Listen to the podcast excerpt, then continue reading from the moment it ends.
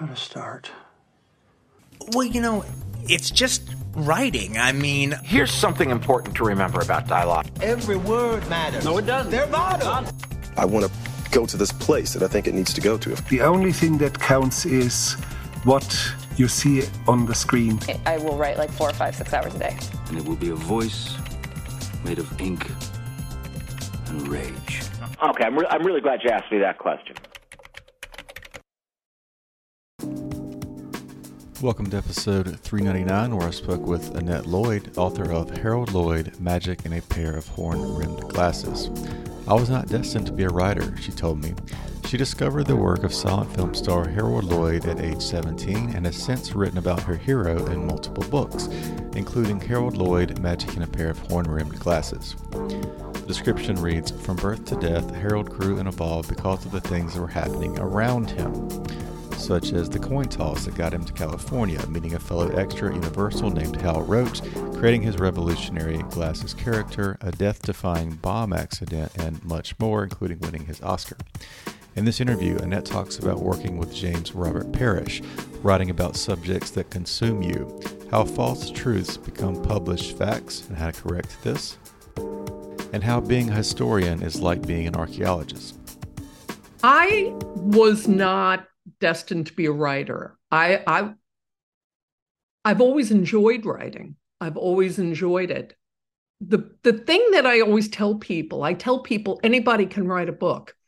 It, the big thing, the big issue is having an interest, a fascination that you have to learn more about. And that's pretty much what started me. Uh, back in nineteen seventy-nine was when I discovered Harold Lloyd for the first time. I was seventeen years old. I was a senior in high school. It was not normal on Staten Island for a kid to be fascinated with silent film. I kept that fascination all along, through college, graduate school, all of it. Fast forward to nineteen ninety-two, I belonged to a movie and entertainment book club, and they had a newsletter. And in the back of the newsletter, they had classifieds. I read one month of a publisher that was looking for first-time authors. And I thought, oh boy, that would be fun. First-time authors, I figured, you know, they're looking for people who have no experience. So I wrote to them and I told them I'd love to do a book on Harold Lloyd. He's my hero. He's my favorite. I'd love to study him.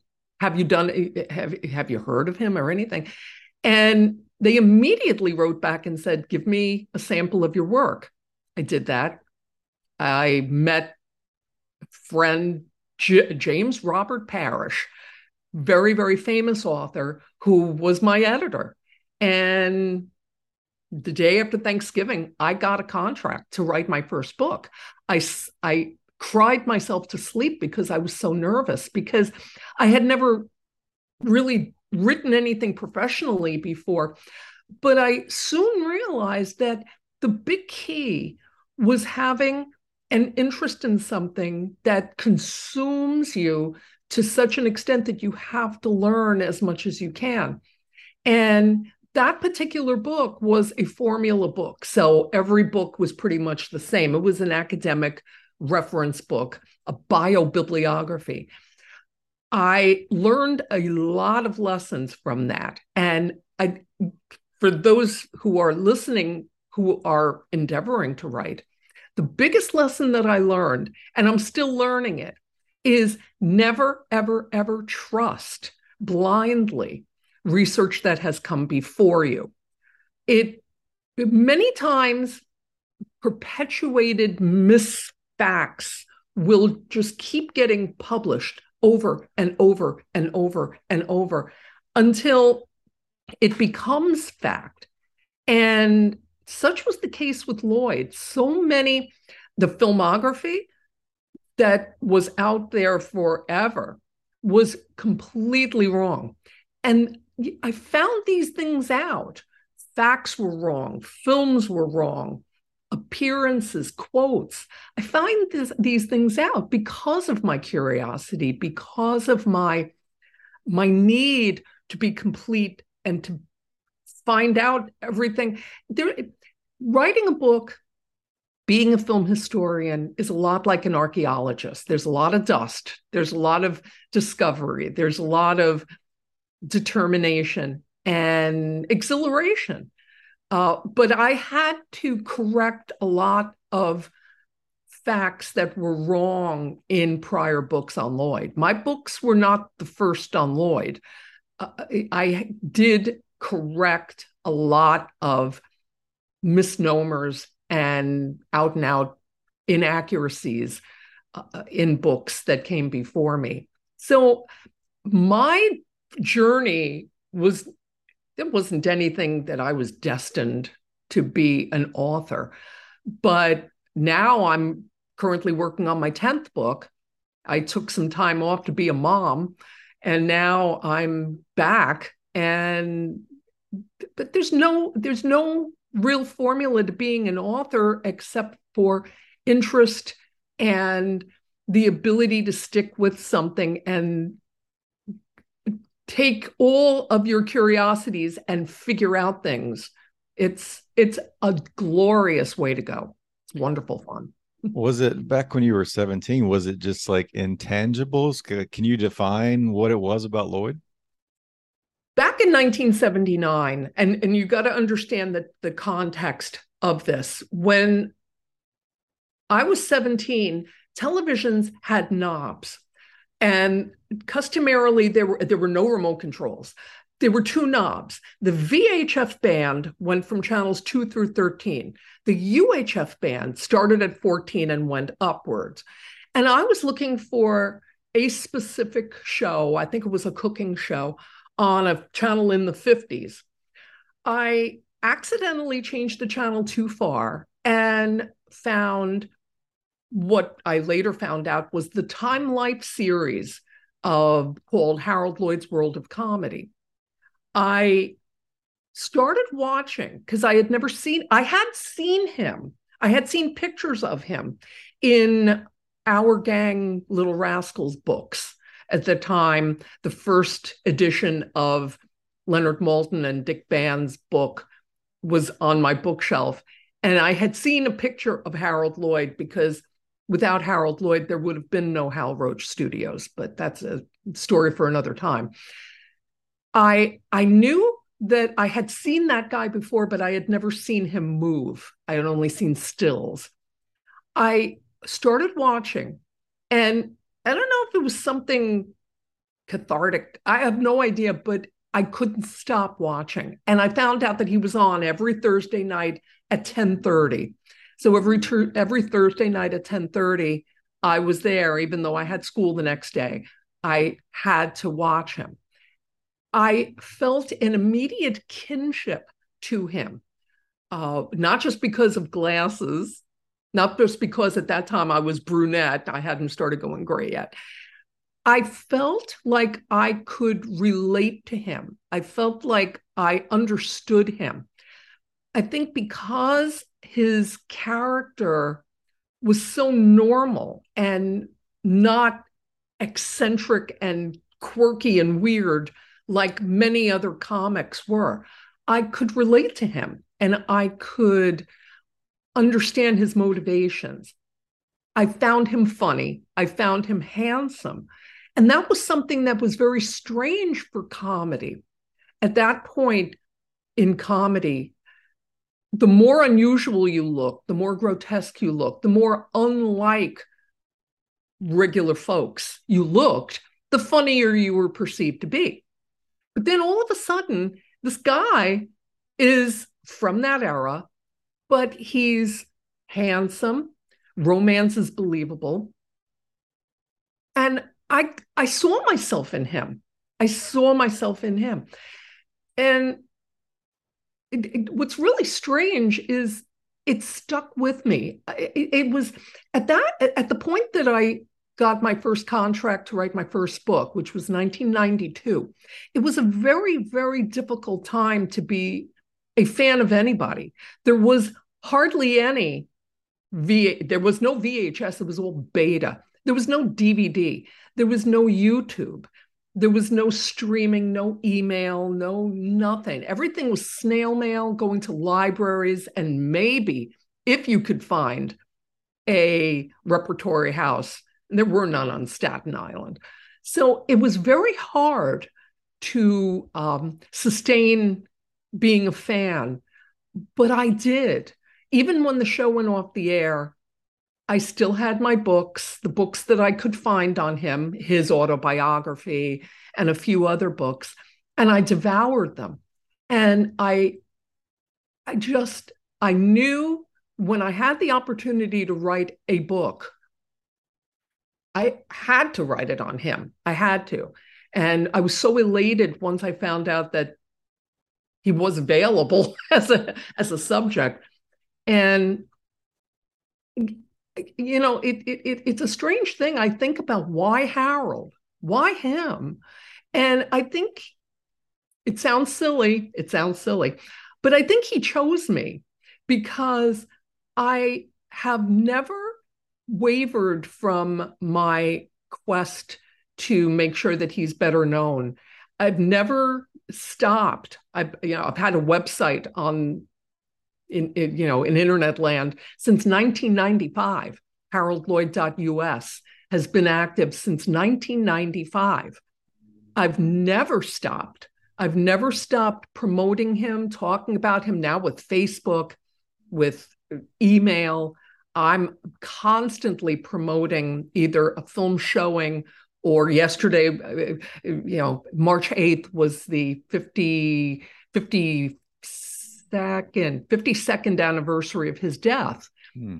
April first is going to be the one hundredth anniversary of Safety Last!, the great film in which he hung from the hands of a clock.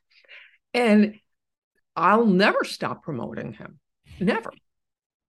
And just an elephant in the room for those that might see your name. You're not actually related. It's your, it's your husband's name, but there's no actual relation there, just so everyone's aware. Um, to, it, to go, to go back a little bit. So a lot of these, I think a Chaplin, he got his start in vaudeville, but that wasn't the case with Lloyd. Lloyd wanted to be in film, right? What was his early days like? Well, interestingly, Harold, we're Buster Keaton, um, Charlie Chaplin, Stan Laurel, Fred Carno, a lot of the greats got their start in English, well, music hall, vaudeville comedy stages. They had experience in comedy. Harold Lloyd was a complete, the complete opposite. He had, he grew up in the Midwest. He was born in Burchard, Nebraska. He lived in Nebraska, various cities in Nebraska and Colorado throughout his childhood. And he wound up in San Diego. He followed a um, an actor who had a theater company. He called, his name was John Lane Connor, and he founded something called the Connor School of Expression. And Harold, given the opportunity to get to San Diego, and that's one of the turning points in my book, flip of a coin got them to San Diego. And it was there that he continued with the Connor School of Expression and eventually was given an opportunity to be in his first film. But unlike Chaplin, Keaton, Laurel, and many others, Harold preferred heavy roles. He preferred to be the villain. Mm. He preferred uh, dramatic roles. He used to say that they had more bite to them. He was not a comedian. He was not a comic. He was not funny. He preferred being dramatic. The, the thing that made him a good com, uh, a good comedian was that he was a good actor. And Hal Roach used to say that Harold Lloyd was the best actor to play the part of a comedian mm. of anybody that he had ever seen. And that's exactly accurate. Harold had, if, if you go through all of his stage clippings, and I've I've seen them all. I've seen the scrapbooks. It's all dramatic films. It's all melodrama, villains he played. Even he was in Macbeth. Very, very limited, possibly some comedy bits, mm. but nothing that said, oh, this kid's going to be a great comedian. Not at all. Not at all.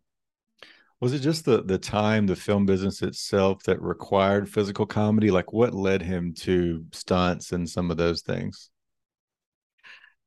He was always very athletic. As a child, he would climb buildings, climb churches, and uh, you know, they his friends and he would climb a building together, and by the time that they were halfway up one wall, he'd be going down the other wall. He was always very, very physically active.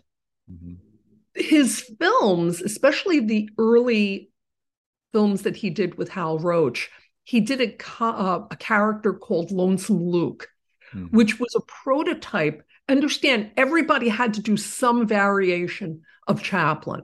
Mm-hmm. So where the tramp had loose clothes and just didn't look anything like anybody that we would even want to go near, Lonesome Luke wore too tight clothes. So his everything was too small on him. He had a two-dot mustache, triangular eyebrows, very, very unusual. The action that was so prevalent, especially in the teens, and the mid-teens in particular, was because of the standard of comedy at that time. Frantic, frenetic action was funny. Mm-hmm. I guess maybe because people don't act that way in real life.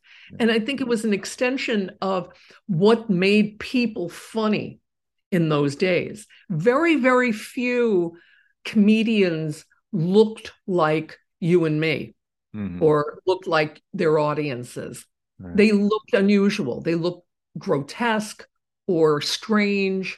Ben Turpin with the eyes, uh, Ford Sterling with the chin piece, John Bunny and Roscoe Arbuckle with their girth, Chaplin with the tramp outfit, Buster Keaton never smiled. It, it that was not like you and me. Mm-hmm. Harold, especially in the Lonesome Luke era and the early Glass Character era, was very active. Action was was paramount. Everything was just in motion. You didn't, it, it, the dramas were completely different. The dramas were very still, very, uh, unless you had a chase to the rescue. But comedies were all, I, I don't think there are any exceptions, very, very frantic. And that was because of the standard. Harold, through his Glass Character, in large measure, changed the standard of comedy and made it such that audiences could see themselves in a comedy and see the laughter that happens in real life, which is formidable. That's...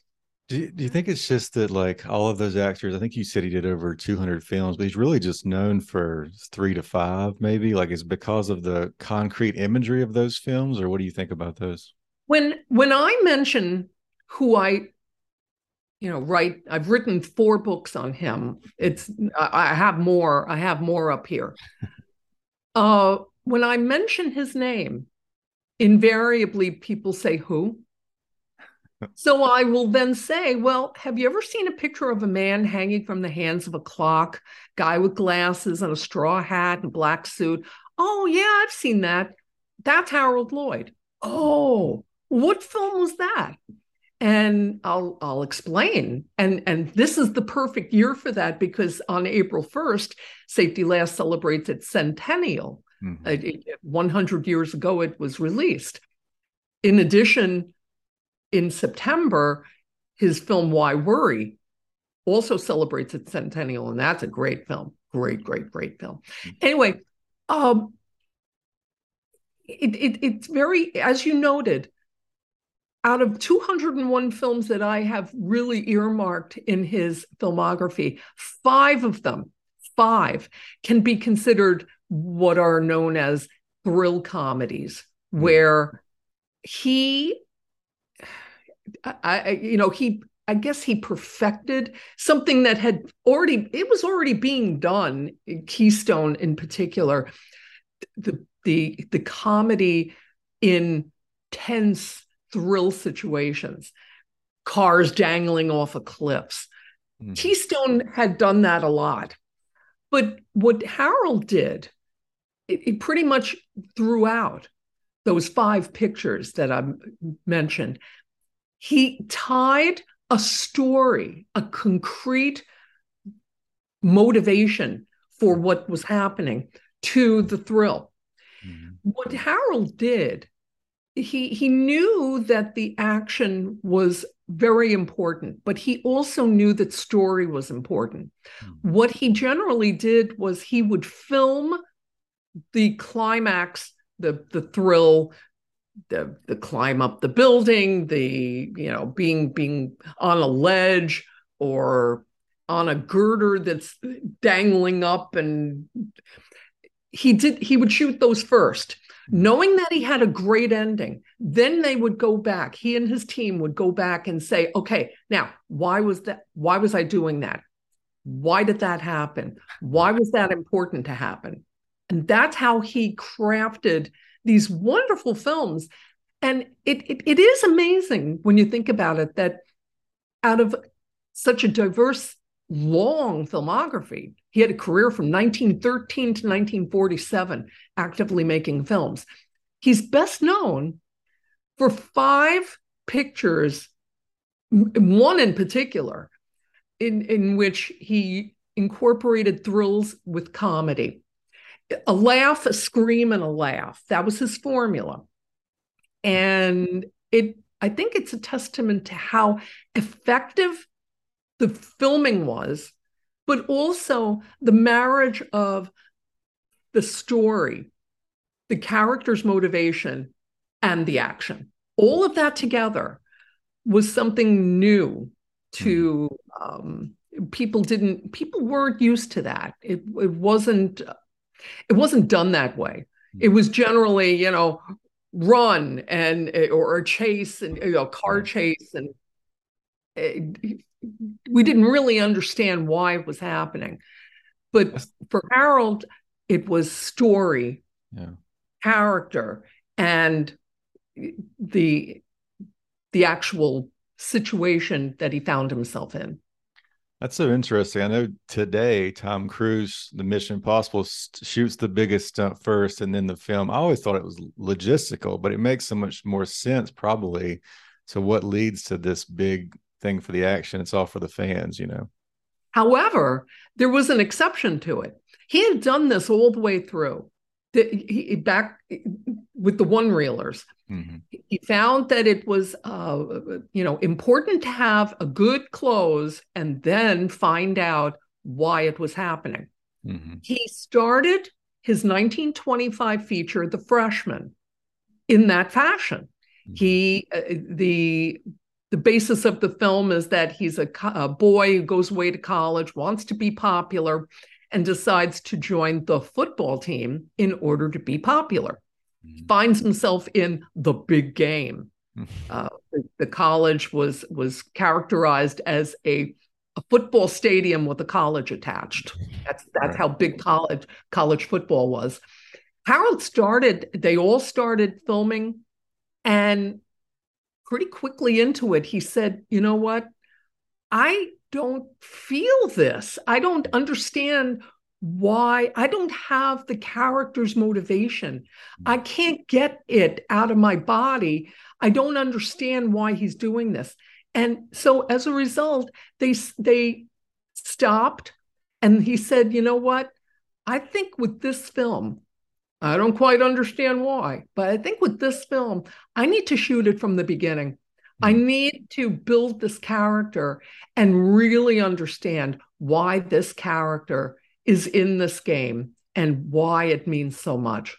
And so that was an exception to his rule. He later went back and shot the end first. And but for, for the Freshman, for some reason, that character really, really stood out to him. Maybe because he was nicknamed Speedy, and that was Harold's name in real life, or nickname. I don't know quite why, but that's what happened. Yeah. I think it's so interesting, and we've kind of come back full circle to we want to see our lead actors doing a lot of these things themselves, and we want to follow the character and believe in them. Can you tell me about, um, he he had a, a terrible injury from an explosion. Can you talk about that and then how it altered his career some? Most assuredly. I, I actually, it's interesting, in my in my latest book on him, I chronicle turning points in his life and career. And I really, over the last years, I've really thought about which of the turning points that I identified was the most significant. And I think it was the events of August twenty-fourth, nineteen nineteen. He was in a studio in Los Angeles. He had just signed a contract for longer films. Now, at this point, he was still making one-reel, ten-minute long films, one a week. So he's making one film a week for three years. And he was awarded a contract from his distributor, Pathé, to do two reel comedies that he could do once a month mm. and really develop a bigger story and more action. And he was very excited about it. And one of the things that they were going to publicize it, so he had to go to photography studio and take new pictures. And so this day, Sunday, August twenty-fourth, nineteen nineteen, found him in a studio, Witzel photographer in Los Angeles. And he brought with him a gag man who had a box of props that he uh, had taken from the studio. One of the poses that they had, you know, in mind Mm-hmm. was kind of a, a, a clue to the character, devil may care, uh, lighting a cigarette from a bomb. You know, I don't care what life throws at me. I can do anything. So the prop man gives him a bomb that was in the prop box, Mm-hmm. lights the wick, and the smoke that usually comes from these prop bombs. It was excessive smoke, and it was coming across his face, and it was marring the picture. So Harold said, no, you know, this one, this, this shot isn't going to do. I have to. And as he's putting the bomb down away from his head, he's putting it down, it blew. And standing there in his mark, he lost the thumb and the forefinger of his right hand. His, he had facial injuries that he was temporarily blinded in his right eye, shrapnel in the left eye. And he was in the hospital for sixteen days. And he, it was, it was devastating to him. He thought his career was over. Mm-hmm. He thought that it, well, for a while, he thought that maybe his life was over. He was essentially at heart a he, optimistic kind of guy, but he didn't see how he could survive the injury to his hand in particular. You know, he figured that the face would heal. He did have some pock marks on his chin. The eyesight came back. Mm-hmm. So, you know, the, the face maybe, but it was his hand. You know, essentially, this is what his hand looked like right here. It, half of his palm was bl- blown away. And he figured, how is it, how in the world am I going to be able to do this? And he was a right-handed man, so he had to learn to write and do things with his left hand. He did that through handball.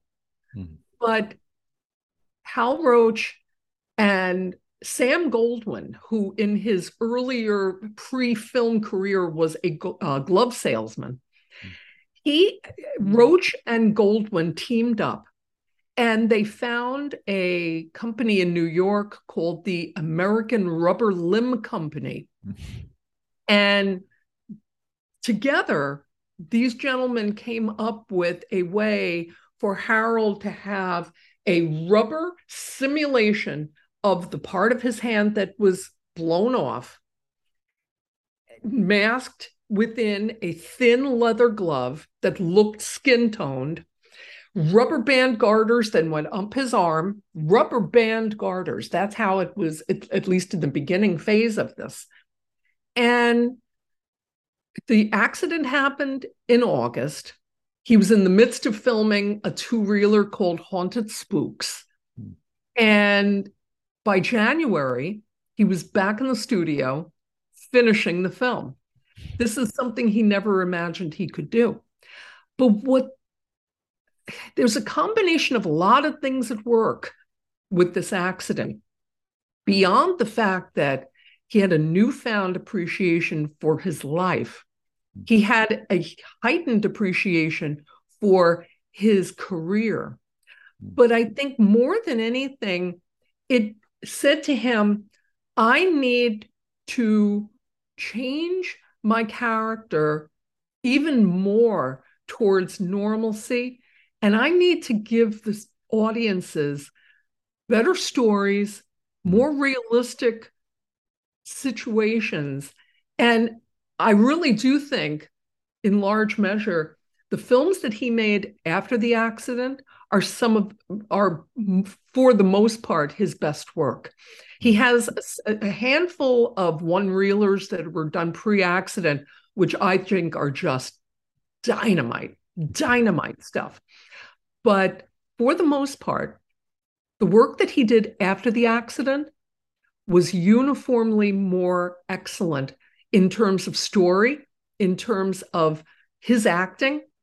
He changed his, he never really had a costume. He wore a suit and he wore a tie, he wore a hat. Before the accident, he often would wear a derby. A lot like uh, a lot like the Chaplin derby. Mm-hmm. After the accident, he changed his tie. Instead of the flowing, it was like a bow and then like that. Instead, he changed and went to the classic four in hand, the kind of tie that guys wear to work every day now. Mm. He changed the hat to the straw hat that we customarily identify with him. He started acting a lot less frantic and a lot more contemplative on screen, thinking more, reacting more with his face instead of his body. Mm-hmm. The work that he did because of that, because of that accident, the work that he did took a turn for the better. And yeah, you know, I often think to myself, my God, that he, the the he could have been a champion for the handicapped in such large measure, but he chose, and, and this is this is actual, he never, ever, ever spoke publicly about the loss of the fingers. Now, he would talk about the accident all the time because he was always asked about it. It was a significant thing that happened. And it was in the papers, and it was in the trades and everything. But he never, ever spoke about the loss of the fingers. He never wanted the audiences to come to the cinema to see him out of pity or curiosity. They, he wanted them to come because uniformly the Harold Lloyd product was family friendly, was funny, was clean, was not anything that anybody could say, hey, I see myself in that. I could do that. His his motivations pretty much uniformly afterwards were the idea of believing in yourself at all costs. Believe in yourself, believe that you can do what you want to do, and you can. And, you know, so going back to what made me, who had never written anything, write a book about Harold that has led me to, you know, so far nine books, and I'm working on my tenth. Because of that inspiration and that example that he gave, in that you can do just about anything that you believe that you can do. You just have to try it and believe in yourself enough to make it happen.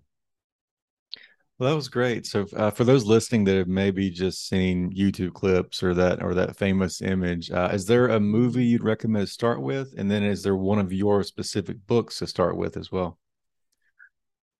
It's interesting. You know, the, the popular belief would be, if you're new to Lloyd, watch Safety Last, nineteen twenty-three.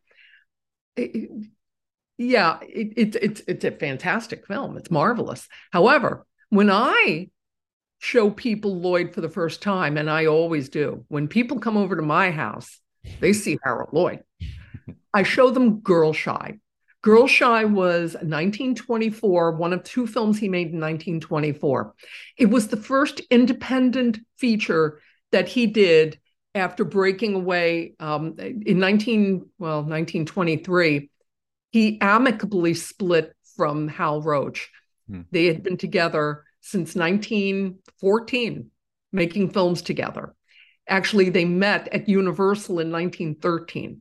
So they had, they were always friends. They stayed friends, but Harold wanted more creative control over his product. And so he broke from, from Roach and formed Harold Lloyd Corporation. And Girl Shy was the first independent feature that he made. That's all Harold. It's all his, te- he and his team crafted an exceptional film. It's, to me, it's his masterpiece. A lot of people say The Kid Brother, and I love The Kid Brother. A lot of people say Safety Last, and I love it.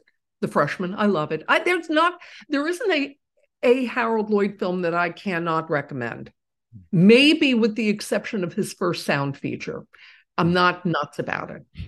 But for the most part, any film that you choose, you'll love. And I've never been to a screening of a Lloyd film or series of films where people haven't left wanting more. And now, with the days of YouTube, most of his films are on YouTube. Mm. There's D V D sets all over the place in, in all countries.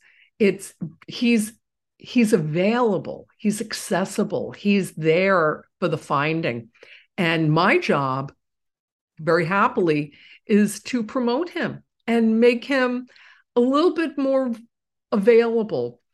Um, if a kid like me, a little kid from Staten Island, could find him and love him and want to teach people about him.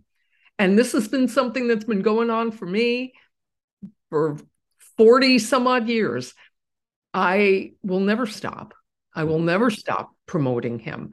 Uh, yeah. I, if you want a silent feature to watch, to learn about Harold Lloyd, watch Girl Shy. If you want a f- sound film, my idea of the perfect Lloyd sound film is his nineteen thirty-four talkie called The Cat's Paw. Hmm. Mm. There you go. And as far as your books, are they best read in order, or is there a different order you might recommend first? Um, I think I, I of the four that I've done, okay, only three are publicly available. One of them was a private commission book that was written for the owner of Harold Lloyd's estate. Oh, so wow. It was a run of one. I don't even have it. My, the two books that I highly recommend, one came out from McFarland in two thousand three called The Harold Lloyd Encyclopedia. Mm-hmm. It's uh, uh, uh, goes through every film. It's academic in scope. It's just the facts, ma'am, of the people in his life, his family, his films, themes throughout his films, themes throughout his life. However, the most recent book that I wrote came out in two thousand nine, uh, Harold Lloyd, uh, Magic in a Pair of Horn-Rimmed Glasses. The, the, I love this book because I thought of the idea for it because of my curiosity, continued curiosity about what were the turning points in Harold's life and career. He had done a uh, an oral history in the nineteen fifties at U C L A. And the series was called Turning Point. And I thought that was such a great concept, but it never really went anywhere. It, it, it, they talked about some of the turning points in your, in his life, but I decided with this book to isolate what I, me, construed to be the turning points in his life and career. I pepper throughout the book, I think I isolated like thirty-four things that happened to him, but I pepper it throughout with quotes from him, from his oral histories, from interviews, from written sources, his autobiography. You know, the sad thing is that he wrote his autobiography at the age of thirty-five. He lived to be seventy-seven. So there's a whole chunk of stuff that he uh, didn't have in an autobiography. But I, I like this book and I like the idea of it. And I really had hoped, and I still do hope, that other authors and other specialists will do a similar kind of book on their heroes and really get to thinking about what are the things that happened to him or her, the turning points in, in their lives that, for better or worse, move them forward, so, or push them backwards. It, it, there's, there's any number of turning points for any number of people. So if I had to choose one book to start with, I would choose Magic in a Pair of Horn-Rimmed Glasses because it's newer, it's more recent. I wrote that in two thousand nine. And again, I took twelve years, thirteen years off to be a mom. And that was my, that was my job, being Matthew's mom. Now Matthew is nineteen and he's on his own and I'm back to writing. So I'm enjoying it. Hey, thanks for tuning in to the show. So many great lessons on screenwriting there. If you're looking for some more information, though, some more about the craft of writing for television, uh, we have a new course called Script Mastermind, where we have twenty-one of our proven experts telling you how to write for television, how to write a screenplay, how to break in, things like that. Uh, this includes Joseph Gordon-Levitt, Judd Apatow, also the writers of shows like Handmaid's Tale, Mosquito Coast, Hunters, Solar Opposites, Resident Alien, WandaVision. The list goes on and on. Check that out. Uh, you can get this all right now for one dollar at scriptmastermind.com slash television. That is the Television Screenwriting Masterclass. It is at scriptmastermind.com slash television. We'll see you next time with a new episode.